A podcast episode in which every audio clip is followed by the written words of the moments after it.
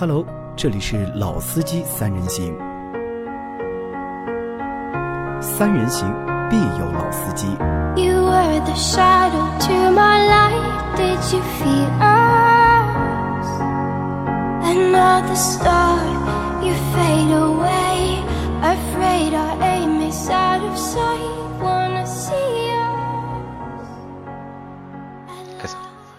大家好，欢迎收听《老司机三人行》，我是今天的主持阿 Q。大家好，大家好，我是老倪。大家好，我是杨磊。嗯，今天杨老板又让我做了一个主持人，我们就谈谈，应该我上一次做主持也是谈的这一个话题，还谈销量嘛。七月份又过去了，七月份上海高温天超过四十度，大概有将近十天吧，我记得。好，应该不止，我觉得十天好像还不止。突破了，反正我就觉得我开的小毛驴被晒成了那个越南人了，已经。越南人。呃，看一下销量，看一下销量的话，我们中国七月份的一个乘用车的市场销量达到了一百六十七点四四万辆，这个数字其实还是蛮高的，我觉得蛮高的。蛮高的。然后后面又有一句备注，就是作为传统的销售淡季，七月份销量总比相呃销量相比六月份下滑了百分之四点二，但是跟一六年相比的话呢，又增长了六点一，创下了两月份以来的同比增长幅度的记录。然后后面还有一句就是也遇到了，就是说呃，它这句话说也为开年以来整体遇冷的车市带来了一丝暖意。因为今年是其实是热的不，因为今年的就是销量，其实同比去年相对来说都是下滑的嘛。对除了就是除了七月份是同比，二零一六年七月份是同比增加，但是其他的一些月份，两月份、三月份、四月份、五月份都是同比二零一六年是有下降的，是。啊，那我这里有个问题啊，阿 Q，因为你是多年的汽车销售嘛，为什么我们说就是七月、八月是汽车销量的一个淡季？这个我一直搞不清，为什么七月、八月就没人买车或者买车人会变少吗？说不上来啊。说不上来。做了这么多年销售，一直有这个怪圈，好像所有的零零售业，包括去包括去商场里面去 shopping，都是七月份、八月份淡季的时候挂了很大的一个折扣，五十折扣、六十折扣这样子来。车子好像这么多年，不管什么品牌，都是一个样。要不天气太热了，天气太这个烧烧烧回去了。啊，这个如果你硬要说和天气热有关嘛，好像多多少少有点关系，可能因为天太热，就大家不高兴去看车，就因为所有的四 S 店都离市中心比较远嘛，可能就跑来跑去会比较累，然后比较热，天热时候人也没有什么太多的一个耐心，对吧？就懒得去看车，这个算吗？老倪，你觉得呢？呃，我觉得作为七八月份啊，就是除了我们讲的和小孩子有关联的暑期是旺季的旅游以外，旅游啊其他的行业基本都是淡季。都是淡季，啊，对，因为天太热，除了电影和旅游是旺季，别的好像都淡季。都是淡季，都是淡季。那所有的产业各方面应该在最热的时候，其实人嘛，就是还是比较懒的。国外是这样吗？国外没没在国外生活过。啊，不知道哈，那可能这个也是也算一个中国的特色吧。好像我刚刚杨老倪说的这个也蛮对的，除了呃小孩的教育，就学生的这么一些教育，还有一些游乐场，还有一些电影业，它会有暑期档，别的好像还真没有什么所谓的暑期档，嗯。什么特推这种节目是没有的。很少有很少有车企在夏天去推什么首发啊之类的。啊，对，因为一般的是是新车的首发，要么就是在第一季度，春季要么就是在第四季度，对对吧？都在这两两段，有很，我觉得很还有可能有一个原因是什么？是如果你在七月份、八月份要考虑买车的话，就要考虑一下什么呢？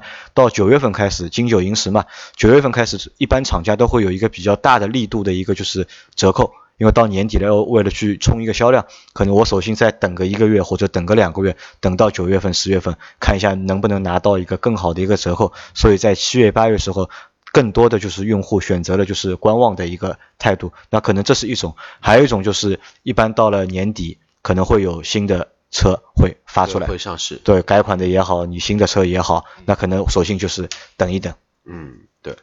然后后面这边还有一句后注，在三大细分市场，SUV 的销量同比增长达到百分之十八点六，轿车的话呢增长为零点二，但是呢 MPV 市场的话还是处于一个下滑，比去呃七月份相对同比下滑了百分之八点一，也是唯一一个细分类的一个市场是有所下滑的。其实 SUV 还是蛮火的，轿车 SUV 继续火啊轿车可能说持平，但是 MPV 可能说现在太多的七座二胎 SUV 出来之后，MPV 可能说没有这么的有空间的优势。对，包括现在其实新的，就包括今年新上市的 MPV，好像几乎也没有，也没有什么新的车出来。今年除了到十一月份会有一辆就是别克的 G L 六呃，还有会上市大捷龙，大捷龙现在就差公布价格了嘛？但其他的话也没有什么特别就是吸引人眼球的新的 MPV 车型出来嘛。MPV 也就这几台车，嗯你也没别的花头。呃，其实我觉得是厂家还是不用心吧，我觉得，因为如果想做的话，我觉得还是能做的今。年出来一款新新新的 MPV，我们给忘了，宝骏七三零一七款后轮独立悬挂这这一款。啊、但这个也算一个就是老的嘛，只是更新的嘛，对对对对吧？那老样子啊，就是我们三个人吧，有三个榜单吧，对吧？还是就是由三个人来。那阿 Q 你继续吧，SUV 交给你。我先说一下 SUV，SUV 的榜单前十啊，我们照我们的那个惯例，还是先说一下，第一名还是哈弗 H 六，它反正千年老大的，七月份卖了三万七千零三百零五台车，但这个就不用说了。但第二名还是蛮有意思的，有变化。对，上汽通用五菱的宝骏五幺零，作为一台今年的新车吧，新车，两七月份的销量居然能卖到三万三千台车，离第一名的哈佛只有四千台的差距。四千台差距而且我记得没错的话，作为生产能力超强的五菱这个企业，要赶上它的产量，应该是绝对没问题。啊，而且就是五幺零是没有自动挡的，对都是全手动挡。对，如果就是因为现在我知道宝骏他们应该现在在应该要增配就是 DSG 的自动挡，因为本来有一个 AMT 嘛，但 AMT 毕竟就是使用的体验相对来说比较差一点嘛，但可能还是要继续解决这个就自动挡的问题。如果五幺零的自动挡上线之后，那我相信就是 H 六的销冠宝座应该会有一些压力会有压力至少就是对五幺零的销量来说，我觉得会提高很多啊。第三名，第三名，第三名的话也好像有所变化，我记得没错的话是传奇的 GS 四，七月第二份的量应该也达到了两万六千多，原来是第二名对吧，老对？，原来上半年度是总的第二降了两名啊，呃然后它是上半年度的吧？啊整个上上半年度，对，我们现在说的是七月份的，说七月份，然后第四名的话呢是吉利的博越，也是一台口碑啊、评测啊都比较不错的一台我们自主品牌的一台车型，两万一千八百七十二台，这个是第四名的一个榜单。第五名开始好了，有合资品牌进入了，上海大众的途观，但是这个途观应该也是途观 L 和途观丝绸之路混在一起的混在一一起销量，销量的话也达到了两万一千多台车。销量怎么说呢？应该途观 L 的销量可能占百分之四十吧。丝绸之路的话，我看 4S 店的一个进货量还是蛮巨大的，非常巨大。毕竟价格优势放着，十六七万买台途观，十六七万现在就能买途观了，而且还是一点八 T 的，一点八 T，一点四 T 也可以买，一点八 T 也可以买，看你要新的发动机还是要老的发动机。啊，那我觉得性价比还是非常高的。对，毕竟是个途观嘛。呃，第六名又是自主品牌，也是上汽的荣威 iX 五。iX 五的话，七月份卖了了一万八千台车，而且 iX 五好像是南京造的还是临港造的，应该就这一根产线，能卖这么多，还是不错的。第七名又回到了合资品牌，然后这个好像是到现在为止第一个日系车的一个品牌，日产尼桑，老尼嘛，老尼开尼桑，只不过这一台不是老尼要开的尼桑，是日产的奇骏。综合口碑很好的一台综合口碑在 CVT 的变速器里面，它的四驱系统做了非常不错的一台 SUV 吧。七月份也卖了一万六千多台车。对，今年奇骏还出了七座版本嘛，虽然很鸡肋。那个假七座假了不能再假了，假虽了我们就不用去说它了。对，然后还有下面的话又是第八名第八名又回到了长安，长安的 CX 七五75将近一万五千台，一万四千八百一十五台的销量。第九台应第九名 X 二 V 呃第九名是 XRV 本田的对，小型 SUV 小的 SUV 一万四千六百六十七，好像跟上半年前十名的销量的榜单差不多。第十名吉利汽车帝豪 S，呃帝豪 GS 一万两千八百六十三台。前十名比较能说的，我觉得还是宝骏这个神奇的品牌，跟五神车啊跟五菱一样神车。款款爆款。款款爆款，一台新车能卖了这么火，还是证明一点，手动版的证明一点产量能打得够，然后配置也够高，认可也够认可，最关键的一点，价格便宜。价格便宜，还有就是三线、四线、五线的城市的分布网太庞大了。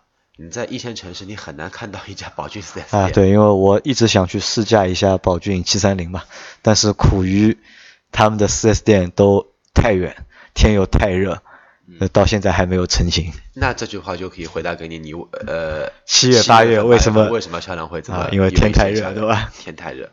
那么下面再说一下十名到十一名到二十名，十一名的话也是别克的昂科威，也是一个比较老牌的 SUV，卖了一万两千四百八十三台。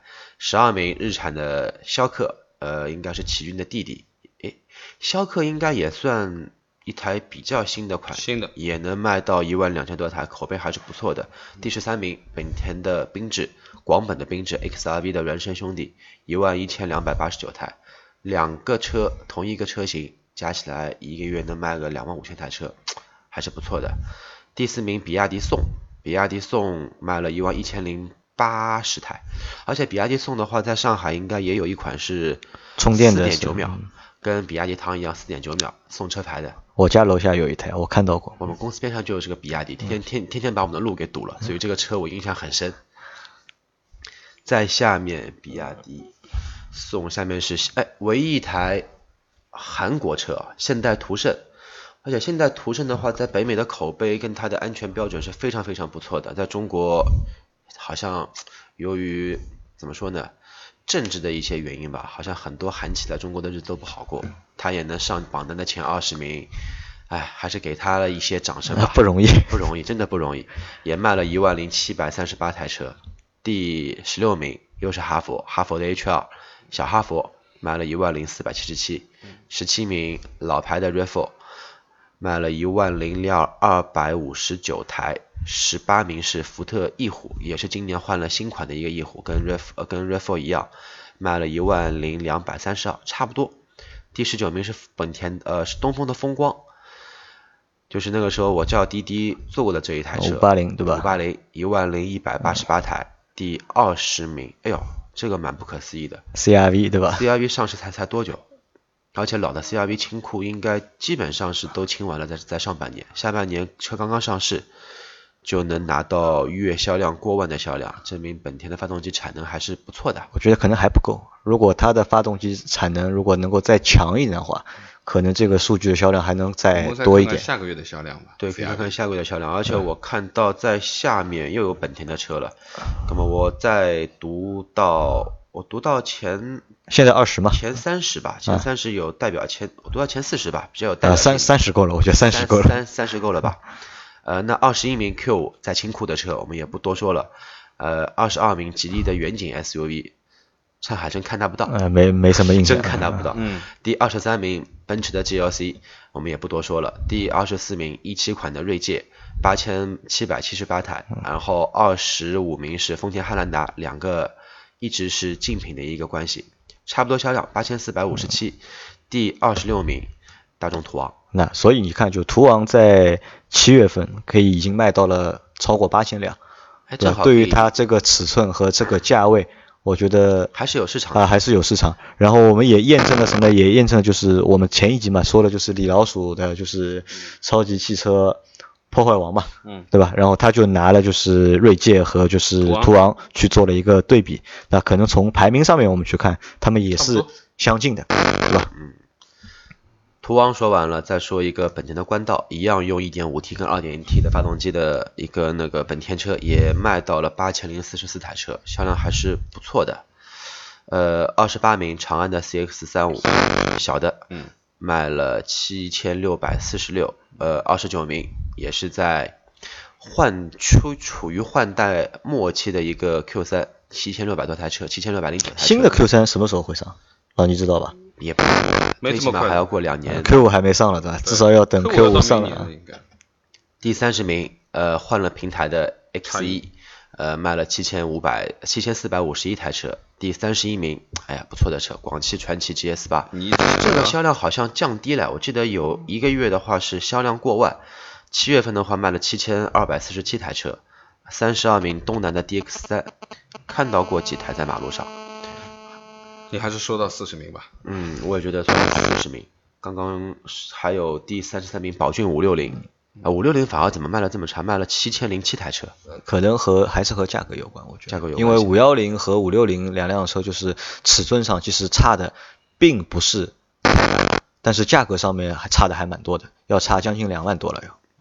针对这个价位的客户群，两万差两万多块不是还是个小数目蛮大的。数对，而且就是你去看，就是宝骏五六零的内饰和宝骏五幺零的内饰相比的话，我觉得五幺零的内饰要比五六零要好看，要好看一些。外观也比五六零要好看。再接着说下面的话，这一台车我在上个礼拜天有空去看了一下，呃，吉普的新款的 Compass 指南者，然后我这一台是二点四的一个性能版，嗯。就是带那个所谓的低速四驱模式的这么一台车，也是目前大概三十万以内四驱系统做了最优秀的一台城市 SUV，卖了也算行，一千零八十 T 台，但是它的主力车型全部都是一点四 T 的，呃，第三十五名，我们之前也蹭过热点的杨老板，啊，魏派对吧？魏派 W 七。的 VV 七吧，这个 W 七，VV 七？不是 W 七，嗯，VV 七六千零七十五台车，啊说明卖的其实还蛮好，我觉得。还蛮多，提了蛮多的。第三十六名，最不是奔驰的，奔驰最不是奔最不像奔驰的奔驰 GLA，、也嗯卖了六千台车。三十七名，三菱的欧蓝德六五千九百三十一台车。三十八名，一直叫好不叫座的柯迪亚克 欧洲最佳 SUV，然后在中国就还是卖不动，卖了五千九百零五台车。你觉得它为什么卖不动？我觉得这个，我觉得斯柯达我什么都可以接受，我接受不了这个年代的仪表台的背景就还是它的内饰，对吧？还是它的内饰的问题。内饰我能嗯接受，因为能接受大众，这个也能接受，但是我接受不了它的仪表仪表盘，就是指针的这个灯还是绿色的。其实还是一个这个内饰的问题因为它的内饰我觉得就是相对来说比较廉价，或者是比较老气。这不能用廉价跟老气来形容，这个是用，实在是太另类了。现在这个年头还有人拿绿色的一个灯源做背景灯光，我觉得太不可思议。就像你现在拿了一个诺基亚三三幺零在那边打王者荣耀，你怎么打？呃，最后两名我们谈到四十名嘛，三十九名也是东本的 U 二五千七百七十五台，四十名，然后，四十名到现在是唯一一台承非承载式车身的一台丰田普拉多，五千六百七十四台车。下面我们就不说了吧，啊，那其实，在 SUV 里面，就是七月份能说的，就是有说到的，我们前面也基本上也都说到了，其实也没有什么太大的就是新意啊，有新意也就前面那几辆车。那可能阿 Q 让阿 Q 休息一下，因为一口气读了四十辆车，我觉得还蛮累的。因为在我们三个就是榜单里面，我认为 SUV 还是能够说的东西比较多，啊。那老聂来轿车，你来轿车榜单吗？啊，对轿车榜单，OK，呃，轿车榜单的情况其实变化还是有一些啊。那么我们一直说的第一名还不是排名还是不是朗逸？是神车的大众朗逸啊，跌下了神坛，那么改成什么了呢？改成我们的别克英朗了啊，英朗原来是第二名，超越啊，现在变成第一名了。那么第二名啊，往上丰田的卡罗拉啊，有卡罗拉有没有换过代啊？现在是新的吧？是？现在目前跟林雷的这一代应该是属于同一代，同一代对吧？呃，对，怎么说呢？对，新但不是很新，新不是很新啊那肯定比我应该是比我印象中的卡罗拉应该是新一代的，应该。嗯嗯嗯，啊，我前面忘了说了啊，别克英朗是三万四千三百六十七台的销量，啊，第二名卡罗拉是三万一千五百七十七台的销量，第三名大众的速腾啊两万七千八，两万七千八百三十六，那么第四名是日产的轩逸。啊两万六千零三十三，第五名大众的朗逸。啊从第一名掉到了第五名的而且比第一名要将近啊少差了一万台，差了一万台，两万五千四百九十八台。然后第六名大众的捷达两万三千零二十九，然后呃第七名大众桑塔纳，哇，桑塔纳还能卖两万两千多，啊新桑塔纳啊，三两万两千三百七十二，然后第八名大众的迈腾。哦，不容易啊，一辆合资的 B 级车 B 级车，能够挤挤进就是前十。轿车销量的前十名。因为我记得我们上半年的评测的呃这个这个在聊这个排行榜的时候已经讲过了，就基本上一到十名都是十万元左右的对家轿啊。啊，很少有 B 级车可以跨啊，可迈腾是不是现在很便宜啊？迈腾现在跌了还是蛮蛮蛮厉害的，最入门的一点四 T 的应该十六万，十六万现在十六万就能够买迈腾八了万你可以买个迈腾。对哦啊，那的确便宜啊。我觉得便宜呃贵个几千块钱，你可以买个迈腾，迈腾现在尺寸是多少？四米八吧，我记得。加长的要四米八还不止，对吧啊，我记得啊，这么大尺寸的一台 B 级车。那么第九名，大众的新 Polo，一新万六千七百八十七台。第十名，吉利帝豪 EC 七啊，那么总共是一万六千六百六十八。我们看一下啊前，前十名里面，大众兄弟嗯，又占了五个不止啊，怎么会是五个啊？一二三五个嘛四五六个啊，六个六个哦，前十名大众可以占六个，六个哦，太厉害了，大众对对？然后呃，应该这么讲吧，就是迈腾也觉得是蛮神奇的一件事情啊，能够闯入到前十。这个可能我觉得还是和价格会有关，因为便宜的话就是能够走得了量。对，因为周老师在走之前，呃，不对，在离开我，不对不对，在回家之前，然后跟我们说这么一句话，就是在淡季的时候，永远都是靠价格的一个大幅的让利来取得终端的市场的一个反馈。对你像迈腾也好，帕萨特也好，哪怕前面我们说的途观也是，途观也好，还有就是那个速派，就是那个 Super B 的改款，以前叫昊锐，现在叫速派嘛，也是大幅的让利。然后我们继续说，第十一名是呃丰田的雷凌。啊，丰田的雷凌是第十一名，然后第十二二名是本田思域。啊，本田新思域的呃销量还是不错的，一万五千九百八十哎，七。因为本田现在就受困于它那个发动机的一个产量，如果它那个发动机产量能够放开造的话，它的就是那几款车 1.5T 的车，我觉得销量都能够至少有个百分之十到百分之二十的增幅。可能会还是会卖的比较爆。对，对，然后接下来是我们说的第十三名宝来，大众宝来一万五千七百一十七，十四名别克威朗一万三千九百九十五，第十五名奥迪 A 六 L 一万两千八百台，啊、我我问你们啊，就是威朗这台车你们看到过吗？呃，看到过，不多。因为我家楼下有一台，那天我仔细观察了一下，我发觉威朗长得还蛮好看的。是蛮好看。我觉得威朗要比克鲁兹长得好看，好像。呃，本身就是新款的英那个那个那个新款的欧宝雅特嘛，对啊中国中国特供的有三厢版。嗯，它这个车整车的比例，你要你你要你要这样想，杨磊，那个雅特和雅特应该是欧宝品牌彻底倒闭前的最后一款车型。新君威包括它，新君威应该是叫赛威，赛威的时候它其实已经完成了整个的一个开发，但是后期全部是按照通用的标准来做的。但是雅特还是在参与其中。对，然后接下来第十五名奥迪的 A 六 L 一万两千八的，前面说了，那我第二辆 B 级车，对吧？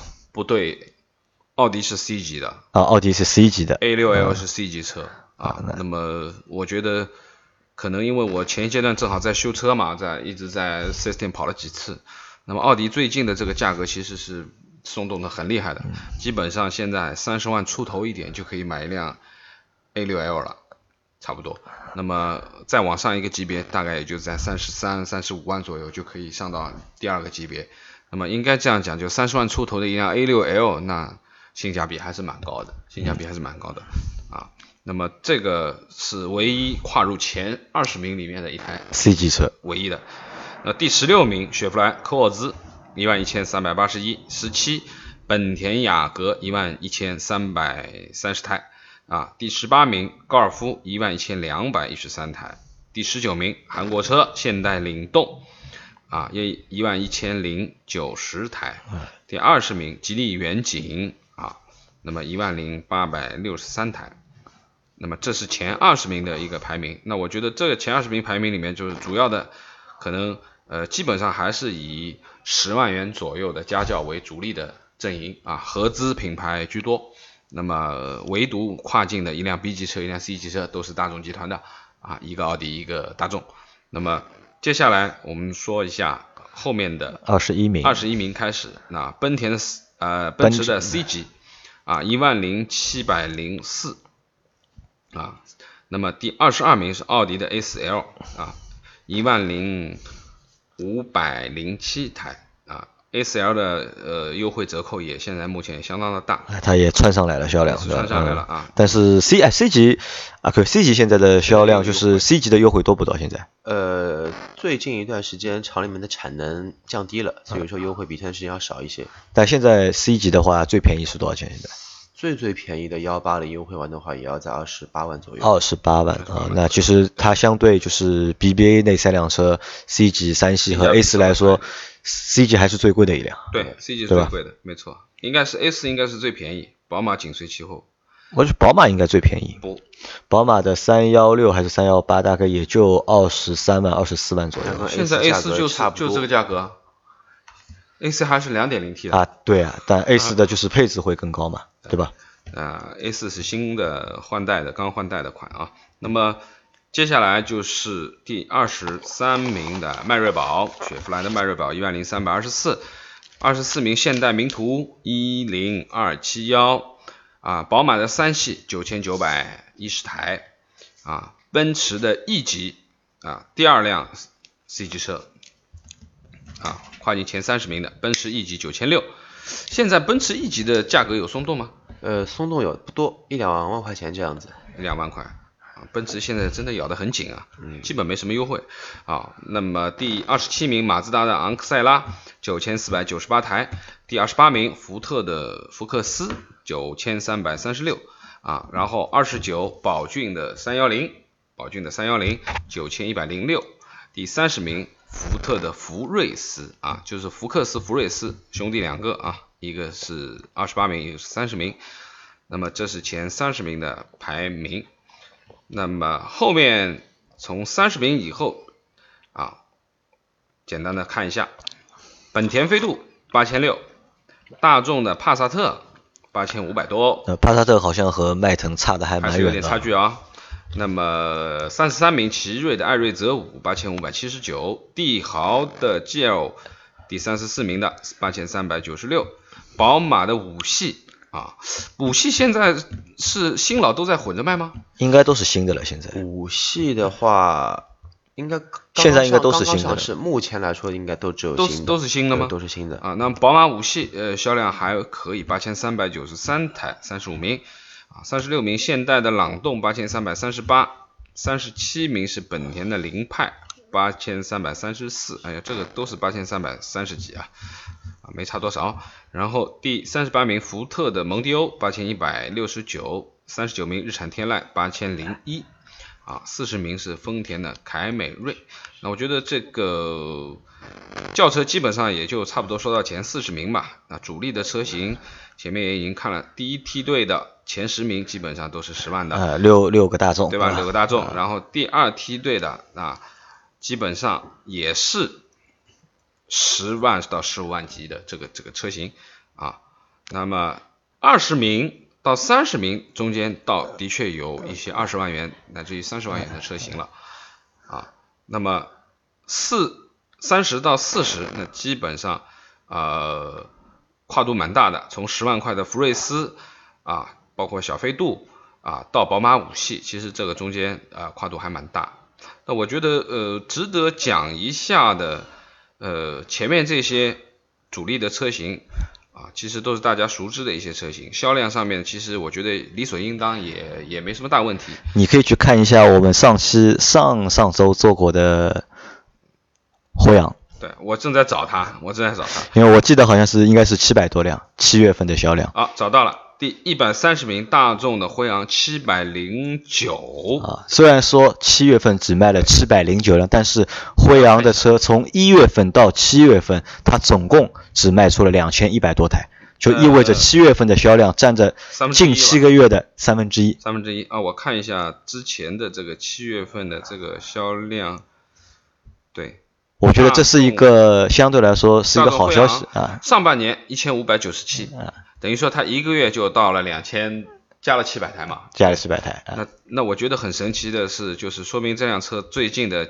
跑的还可以啊，就对于它这个价位七百台，啊、人家上半年半年才卖了一千五，他一个月就卖了七百，等于说把一半都干掉了。那这辆车我觉得呃比较神奇的就是上次我们做完这个节目以后，我还特地去四 S 店看了一下，对吧？啊，然后呢，呃，去看了一下实车，当然只实车展示的那辆是一辆高配的五十二万的版本的车。那第一个感觉就是说，呃，我觉得坐进去的感觉，第一个豪华度是真的非常的高，呃，我觉得是完全超越 A 六的这个，完全超越 A6 完全超越 A 六，包括整个的坐上。去的皮子的质感也好啊，门板的内饰也好啊，精细的程度也好，除了它是大众统一的这种风格设计以外，那么从用料材质精细度，乃至于说关门的声音啊，包括那辆车是电吸门的啊，那么整个的，我觉得完全超越了 A 六这个级别。那么这个一个月七百多台的销量，那我现场也问了一下那个销售员嘛，我说差不多有多少优惠？嗯，基本上可以低配的啊，两点零的可以优惠个六万吧，差不多。然后三点零呢，可能能优惠个七万到八万这个样子。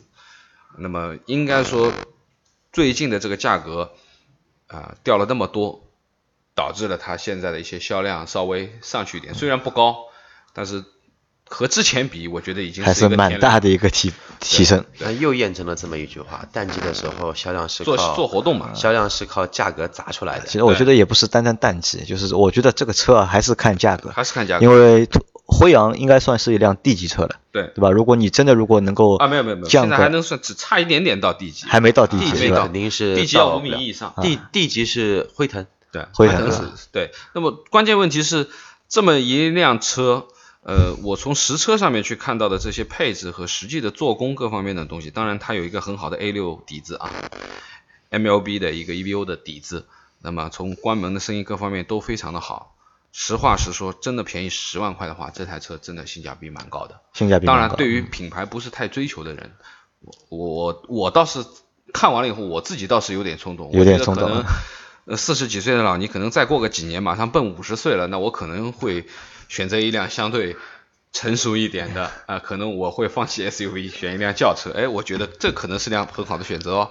对，而且前面轿车里面的话，老倪也说到，呃，雷雷和卡罗拉，对。这两个车子的话，因为之前看过一些数据，有超过百分之四十五的车辆都是混动车，对。所以说这个车才是真正有意义、能为环保做贡献的那么一些车。对对，环保关于环保的，我们其实也做过这样的一档节目嘛。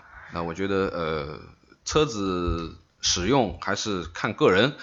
啊，你你的爱好、喜欢，还有就是实实际际你的用途，这个先得搞明白。我们不需要五四二，我们只需要省油和续航里程大，车子耐造就可以了，不需要五四二。好的，啊，好，那我来说一下就是 MPV 的销量的排行，因为 MPV 相对来说没有什么太大的变动，也没有什么太多可说的。排在第一名的还是五菱宏光，七月份卖了三万四千二百九十二台。那其实从它的这个第一名的销量来说，可以和就是 SUV 啊和轿车来说都是差不多的多，能够卖到三万多台一个月。但是第二名宝骏的七三零，那只有一万多台了。那可能就是当中的这个间距啊，拉的还是非常的大。那第三名，别克的 G L 八一万一千两百六十台，第四名长安的欧诺一九千一百二十七台，第五名还是长安的欧尚 A 八零零的五千三百三十台。那可能就是因为后面的我也不想不想多说，因为节目也快结束了。就是 MPV 的市场其实没有什么太多的一个变化，同时就是也在缩量。对那我这个缩量，我觉得还是和什么有关呢？还是和一市场的一个实际的一个需求到底有多大会有关。对二呢，也是和就是真正的就是用户啊，就是我认为是对一线城市的用户来说，就是我们即使想买一台 SUV 的话，可能对我们来说。